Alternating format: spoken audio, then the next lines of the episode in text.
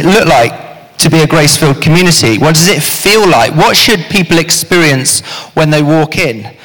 And how do we grow in this as a church? Because the truth is, we're not there. we're not there yet. And the, with grace, it's something that we keep growing into more. As we experience God's grace for us, it's something that we keep growing more and more uh, into receiving. So, a few years ago, we had this email sent into the church office. I'm not. I'm not sure how many years ago, but it was a couple of years ago, I think. And it gives you an insight of what we hope it should feel like for somebody to come into our community. If only this was the experience every time, I would absolutely love this. It just said this Hi, I found myself in your evening service tonight, and it was the last place I expected to be, so it came as somewhat of a surprise. I just wanted to drop you a quick line and say thank you. Everyone was so welcoming, and in addition to the lovely smiling drink service who sorted me out with a cup of tea, four separate people made the effort to speak to me, asked me my name, and genuinely showed an interest in me. They all asked me how I was and took time to listen to me. I felt so welcome and so safe. I was invited to share what I wanted to about my story and my journey, but none of them pressed me and backed off when I seemed fragile. I shared some of my fears without any sense of judgment or condemnation at all, and felt from each of them that they actually gave a rude word. Um, fill it in yourself. Honestly, I can't tell you how grateful I am to have walked in on your community tonight. It was the first time I dared to go ch- to church in about five years, and I came away much less traumatized than I was afraid I might. If you were a restaurant and I was a mystery customer, you would all be getting a staff night out and a special certificate to put up on the wall. Unfortunately, you're not a restaurant. And the church hasn't resorted to sending in mystery worshippers to get ratings yet, as far as I'm aware. That's not quite true, actually. Uh, so hopefully, the warm, fuzzy feelings that come from knowing you did well will be enough. Anyway, thank you. Isn't that an amazing email? And essentially, what I hope that you take away from this evening is that grace filled people create grace filled communities. Grace filled people create grace filled communities. Now, let's just be honest. Talking about the concept of grace is much easier than actually being graceful or grace filled. The uncomfortable truth is that Christians in our society are not generally known for being graceful. When you stop somebody and you say, What's the first thing that you think about when you think about a Christian? Grace, number one? Not generally. And if you talk to people who seem to be miles away from God, many tend to admire Jesus, but they often can't stand his followers. It's true, isn't it? When I first met my, my wife Jen. Well done, me. Um, not so well done, her, unfortunately. But one of her massive objections to the Christian faith was Christians. And in her own words, she, she writes this I thought Christians were boring, judgmental, rigid, hypocritical, and annoyingly self righteous. She's not holding any punches, is she? And then she goes, Let me just elaborate. Okay. You see, I think, let's just stop there, darling. Um, I didn't think they were any worse than anyone else. Who was I to judge? But I just thought that they thought that they were better than the rest of us, or at least pretended to be. And it was this perceived double standard that I loathed. Do you know what? I'm sure Jen's not alone in feeling that in this room this evening. Probably a few of you have felt that so, however, Jesus has this intriguing and mysterious, attractive pull on people. But many Christians, on the other hand, seem to create a repelling force. That really bothers me. That really bothers me. And I'm sure it bothers many of you as well. Luckily, this issue of the perceived religious barriers to others finding God is not only a problem that we have now, but it's been there for 2,000 years in Jesus' day, people felt this magnetic attraction towards Jesus. I was speaking about the feeding of the 5,000 or the 15,000 last week. And if you remember, there was this whole group of people that went into the desert just to hear Jesus because he was so captivating. They were there all day to the point where they'd forgotten their food. There was this draw towards Jesus, but they were repelled and put off by the condemning religious leaders called the Pharisees. In fact, Luke tells us, he says this in Luke 15 all the tax collectors and the sinners were coming near to Jesus to listen to him. Everybody, everybody wanted to be near him. So, what do, you, what do you do to discredit somebody? They do it in politics nowadays. The religious leaders of the time, the Pharisees, called Jesus a glutton, a drunk, a friend of sinners. They just tried to undermine him at every step, mainly because Jesus had this enormous life giving impact on so many that they couldn't explain it and it didn't fit into their behavior orientated view of a relationship with God. Maybe the reason people today are drawn to Jesus but not to his followers is because many Christians are not like Jesus in this regard. And ultimately, that's because we don't really see what Jesus sees in other people. We don't necessarily see the gold. We Christians can be subtly become Pharisaical without even realizing it. Do you know what? It's frightening.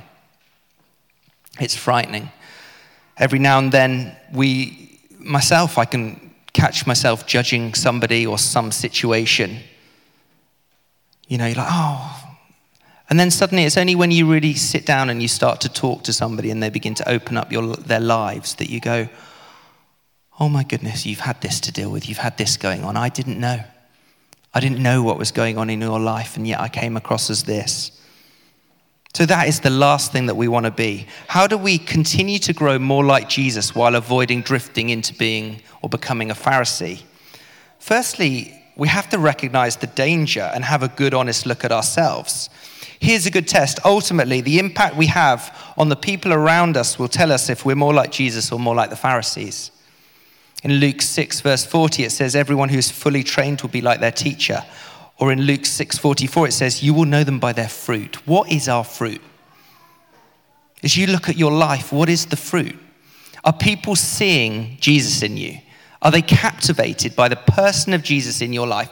If, if it's true, the Holy Spirit comes to live in us and Jesus becomes a part of us, then when people look at, look at the followers of Jesus, they should, they should see Jesus in us. What did Jesus do and, and convey that contrasted so sharply with the Pharisees? How did he treat people? What was he thinking and feeling? What was his attitude? What did he say? What did he do? And throughout this series, we are going to try to see people through the eyes of Jesus. As we learn from Jesus' encounters and we look at the scriptures, I want you to wrestle with this question Am I more like Jesus or more like a Pharisee to the people around me? And do you know what? The answer may not be quite as black and white as you think. Do you know what? I, I know in my own life, it changes moment by moment and day by day. Can have an interaction and you come away from it. It's only when you begin to reflect on it with Jesus, it's like, oh man, what an idiot. you have those moments. And then in other times, you can be completely grace filled and graceful.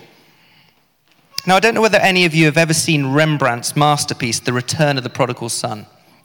It's a beautiful painting. And if you haven't, it should just come up on the screen behind me. And it depicts this moving um, scene in Jesus' parable, Luke 15, where we're filled with compassion. The father runs towards his wayward son. So the son, you know, many of you will know the parable, but the son's been away. He's, he's asked for his inheritance earlier. He's frittered it. He's squandered it. And, um, and, they, and it uses this phrase, on loose living. It's like, we don't really use that very much nowadays.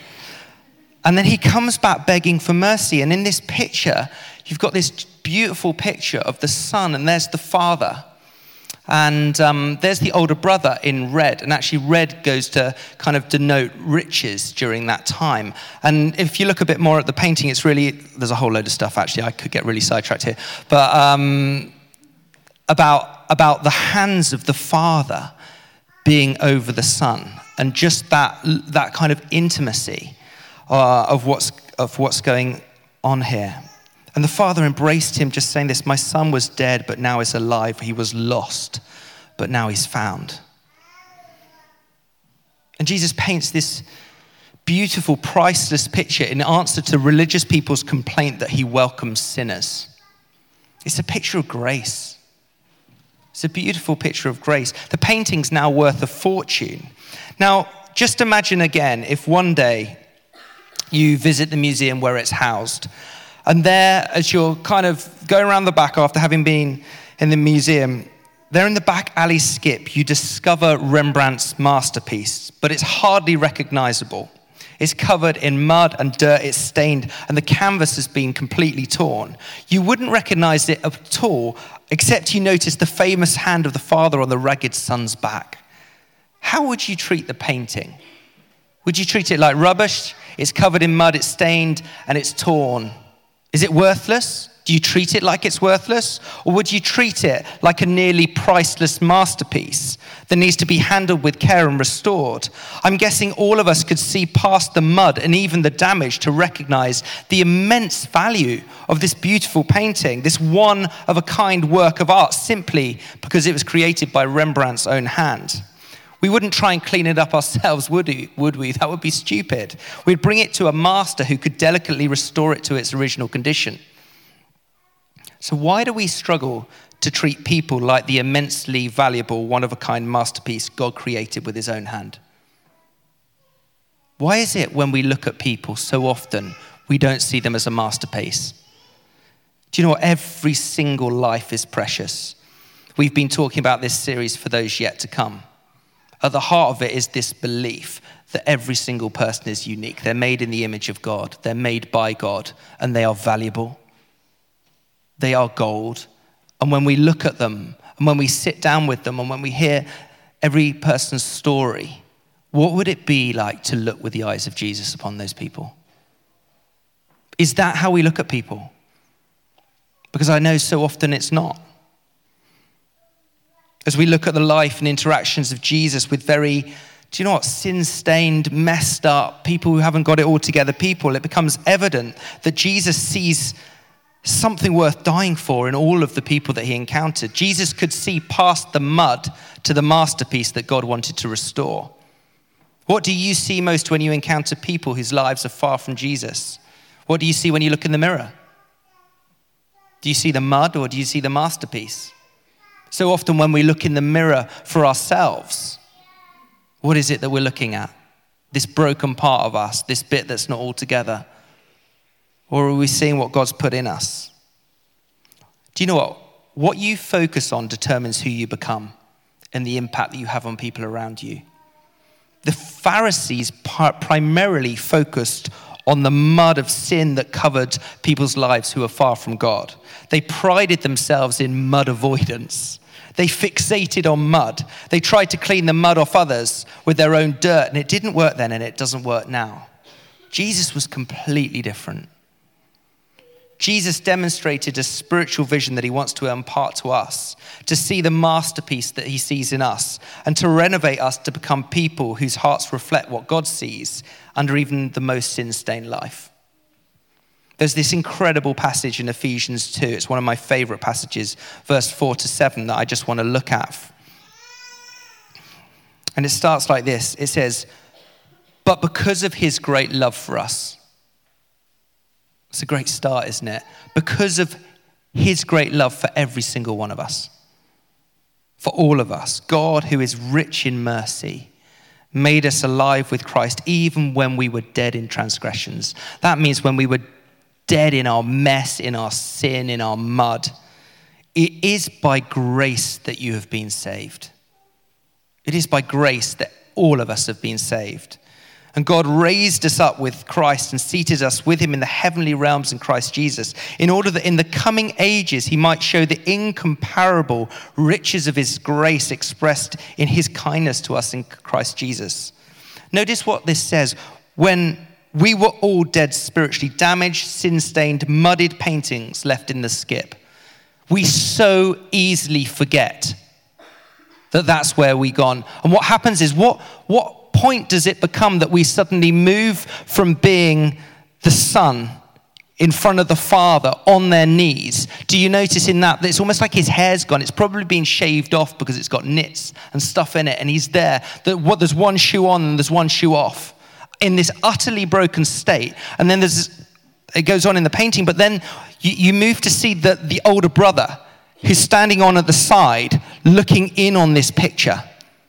So often, what happens is we start by realizing that we're saved by grace, and then in the next moment, we turn around and suddenly we've become the judgmental one at the side.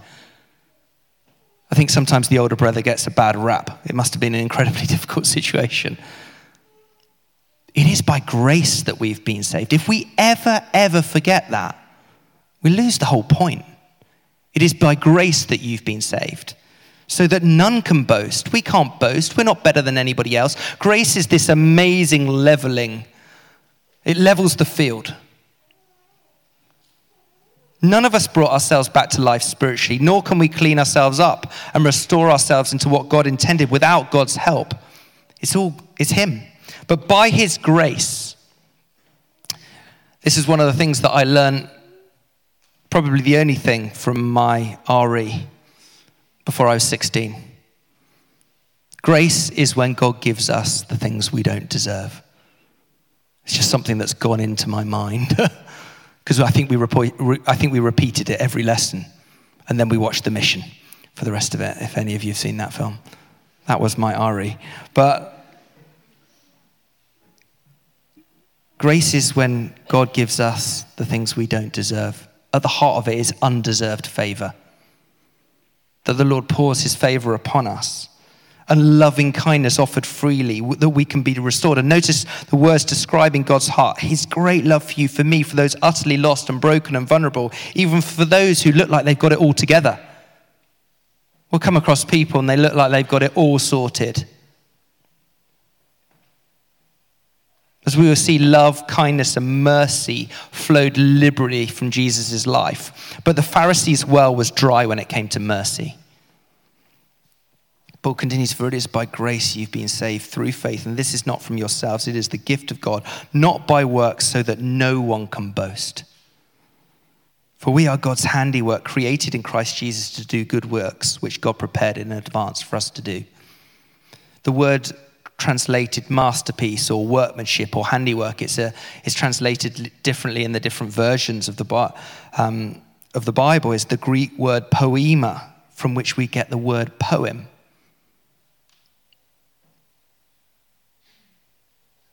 With this poem, what Paul is saying is that we're a work of art, the work of a master, master artist.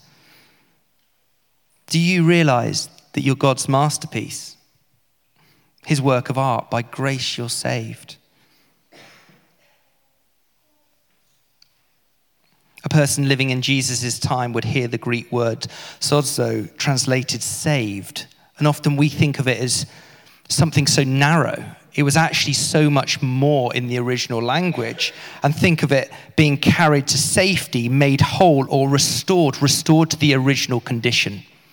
It's this picture of restoration. We talk about restoring the city. What we're talking about is people being saved, this picture of being restored to everything that God has. It's the masterpiece. It's the masterpiece that God has. It's when we sit with people and we begin to see their amazing gifts and their talents and what God has put in them and birthed in them. We begin to recognize that the gold that we see in them. God saves us. He restores us to right relationship with Himself. He makes us secure by adopting us as His own children children of the living God, and he begins a lifelong process to restore us. This original work of art imagined before we were born. It's mind blowing when you stop and think about it, is that God had it all there. He knew what he was doing in the womb, that he knew every hair on your head.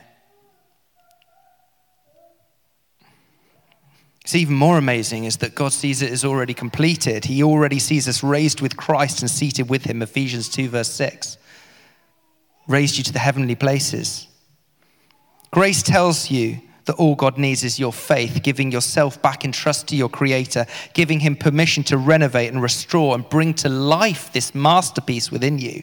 It's true for all human beings. God pictures you as someone more awesome and wonderful than your imagination has ever dreamed. Do you see yourself like God does, as a living work of art that He's wanting to restore to its full value? Do you see others that way? Because what you see matters. The way that you look at things matters. So often, what we need is new lenses in our spiritual glasses. I love this picture that when God comes to live in us, that He gives us spiritual glasses. And their lenses, and it's this picture of seeing with the eyes of Jesus. Could you imagine if we truly saw with Jesus' eyes how different life would look, how different people would look? Our vision as a church is to restore the city, to bring to life the parts and the people that have been dead and broken and restore them back to fullness, not because we're great, because Jesus is. And that's what he's in the business of. But we must become more like Jesus than the Pharisees, and that starts with the right attitude of heart, the right lenses in our spiritual glasses. Jesus must have pictured what he created people to be, and that a vision affected how he felt about them. I'm sure those he encountered picked up on his attitude towards them. And that's probably why so many messed up people who hadn't got it all together flocked towards him. In his eyes, they saw this glimmer of hope for who they were meant to be. I'm convinced that people intuitively pick up on our attitude towards them. Do you think that's true? I think it's true. Are we for people? At the heart of it, are we really for people or are we actually a little bit against them? Do we truly believe that they have immense value and worth to God? Or are we secretly disgusted, bothered, shocked, shocked, judgmental, and wanting to fix them quickly? I've come to believe that many Christians repel those who don't follow Jesus because we don't share God's heart for them. That we don't see them with the eyes of Jesus. Why is that? If we're not careful that we have a gospel of mud management, we focus only on the mud a gospel of restoration sees past the mud to the vision of the masterpiece. It sees to what could be. It's with the eyes of faith of what God wants to do. Which gospel we hold affects how we actually feel about ourselves and the people around us. Going back to our analogy of the Rembrandt, when a fine master sorry, when master fine art restorers come to a work of art which requires restoring, they don't, they don't just get a cloth out and they get a bit of soapy water. I've got this Rembrandt, and I'm suddenly like, you know what, I'm just going to have a little go at it. Going to have a little rub and see whether I can bring it back to life. Stupid. I probably would, actually. Um, not known for my skills. I had a go at putting up a trampoline this afternoon. Put the cover on backwards. What a legend. Anyway, I was talking about a fine art restorer there's just an image of what that might that person looks like. What happens is they've got these they've got these pretty cool glasses on that I might be wearing next time I come. I think it's a it's a different look, but um, strong, maybe the word. They painstakingly take their time. They wear these special spectacles that show them the intricate detail of the painting. They remove very slowly one piece of dirt at a time with the right process so as to not um, destroy the original painting underneath. Then they replace and they begin to renew the original colors, the definition that makes the painting stand out to be marveled at. It takes time, it takes specific spectacles, devotion, patience, and immense care. That's what people are worth. We are not in the quick fix business. I wish we were sometimes. It's just like bang, and then somebody's fixed. Do you know what? We walk with people through the years. And we see this beautiful thing that God begins to do as their hearts begin to change bit by bit by bit. And they break their walls down, and God's love begins to pour into them and His grace. And then they begin to experience His grace. And then out of that grace, they begin to realize, do you know what? I could give this grace as well.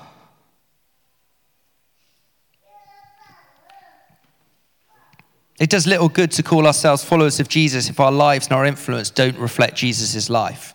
Jesus said, Very truly, I tell you, whoever believes in me will do the works that I've been doing, and they will do even greater things than these. John 14. God fully intends your life to have the same influence on the world around you as Jesus did. We're his representatives, we're his ambassadors, we are his hands and feet. We've been sent, we're a sent people. We are God's workmanship, his handiwork, his poem. That was the language, poema, poem. We're his poem, created in Christ Jesus to do good works, which God prepared for us in advance for us to do. He's already got things for us to do. He's like, Are you going to step into those things? All he needs is faith. You growing to trust his leadership more and more and more. I believe that when we truly understand the overwhelming grace that's been shown to us, it changes everything. It changes the way that we look at life. It is genuinely like putting on a different pair of glasses. This whole new world opens up, and the colors are incredibly vivid. And you begin to look at people and you see, oh, you are the most amazing person. And then what happens is, you don't just stop there, it's that you begin to speak words of life over people into their hearts. You're like, do you know that God has put this in you? Do you know that this is what God has for you? that you begin to speak kind of prophetically over people and the words of encouragement of the Lord over them. And then they begin to open up and they're like, and it's not something that's fake. It's not just a generically nice word that I'm just going to be a nice person. It's that God begins to speak to you about people and you begin to see what they're amazing at and you, you begin to thank the Lord for them. You're like, thank the Lord for this person. They're amazing. Thank you for what you bring. In the vineyard, we have a phrase, come as you are. Just don't stay as you are. What that means is anybody's welcome to come along, no matter what they believe, what they've done, who they are. Someone invites them, and hopefully they sense the presence of God within our environments. We want them to taste and see that the Lord is good. We also want them, as we do for ourselves, we're, we're a work in progress, all of us, to be restored to fullness. People should be attracted to the community in the way that we love one another. They should be welcomed and accepted and loved. They should be embraced by us. They may well never have encountered Jesus before or really know anything about him at all. They might think, I don't know why I'm here or how I got here. Fantastic. If that is the case, we're doing our job. If you're here this evening, you've got no idea why you're here, you're so welcome. Because I believe that God wants to meet you. We shouldn't expect people to have it all sorted before they come. Every word we speak has the power to give a little bit of life to people or to destroy a little bit of their spirit. Words are incredibly subtle, aren't they? Like little jellyfish stings. You're like, ow, ow. They can just hurt a little bit when the tentacles brush against your skin, but the poison and the discomfort lasts long afterwards and makes you nervous to get back in the sea again. We have the ability to offer acceptance, love, and hope. And we also have the ability to judge, condemn, and wound. The, Paul, the Apostle Paul says that we're to accept one another. What exactly do we do when we accept someone? It's a remarkable action, and do you know what? It's really difficult to define, yet unmistakable when we experience it. To accept people is really simple it is to be for them. It's to be for them. We welcome them to come in, to be a part with us, we make space for them. It's to recognize that it is a very, very good thing that this person is alive. And we long for the best for them. It does not, of course, mean to approve of everything that they do. It means to continue to want what is best for their souls no matter what they do. No matter what they do. As I finish this evening, let's just remind ourselves of this. Grace filled people create grace filled communities. It sounds really obvious, but it's really powerful. Grace changes everything. As we glimpse the depth of God's grace for us, we begin to view everybody else differently. And as a masterpiece waiting to be restored to fullness, we receive new spiritual glasses. Grace filled community means trying to see people through the eyes of Jesus. What do you see when you look in the mirror and others? Do you see the mud or do you see the masterpiece God wants to restore? Why don't we stand?